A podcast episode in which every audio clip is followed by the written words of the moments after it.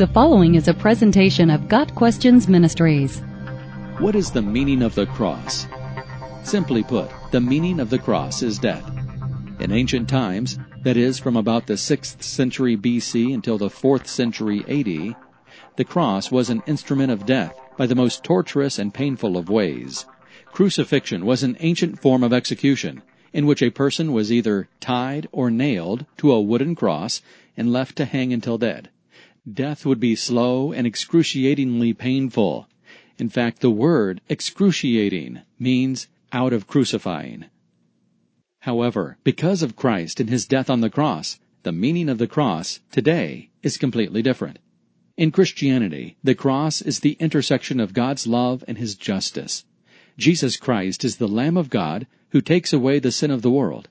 The reference to Jesus as the Lamb of God points back to the institution of the Jewish Passover in Exodus chapter 12.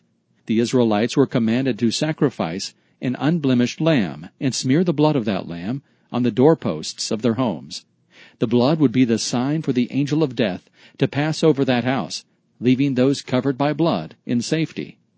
When Jesus came to John to be baptized, John recognized him and cried, Behold the Lamb of God who takes away the sin of the world thereby identifying him and God's plan for him to be sacrificed for sin. John 1 verse 29. One might ask why Jesus had to die in the first place. This is the overarching message of the Bible, the story of redemption. God created the heavens and the earth, and He created man and woman in His image, and placed them in the Garden of Eden to be His stewards on the earth. However, due to the temptations of Satan, the serpent, Adam and Eve sinned and fell from God's grace. Furthermore, they have passed the curse of sin onto their children, so that everyone inherits their sin and guilt. God the Father sent His one and only Son into the world to take on human flesh and to be the Savior of His people. Born of a virgin, Jesus avoided the curse of the fall that infects all other human beings. As the sinless Son of God, He could provide the unblemished sacrifice that God requires. God's justice demanded judgment and punishment for sin. God's love moved him to send his one and only Son to be the propitiation for sin. Because of Jesus' atoning sacrifice on the cross, those who place their faith and trust in Him alone for salvation are guaranteed eternal life. However, Jesus called His followers to take up their cross and follow Him. Matthew 16 verse 24.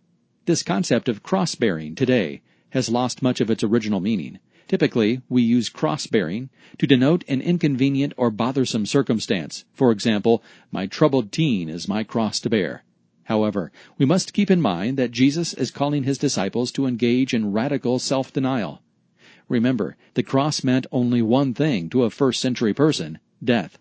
Whoever would save his life will lose it, but whoever loses his life for my sake will find it.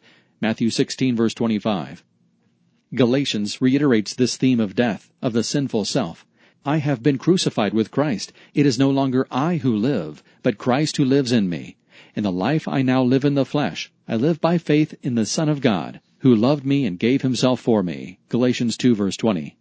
Now, those who live in the 21st century, particularly in North America and Europe, are probably not going to face severe persecution for being a Christian in our lifetimes. Yet there are places in the world where Christians are being persecuted, even to the point of death, for their faith. They know what it means to carry their cross and follow Jesus. For the rest of us, our job is to remain faithful to Christ. We may never be called upon to give the ultimate sacrifice, but we must be willing to do so out of love for the one who saved us and gave his life for us. Got Questions Ministry seeks to glorify the Lord Jesus Christ by providing biblical answers to today's questions online at GotQuestions.org.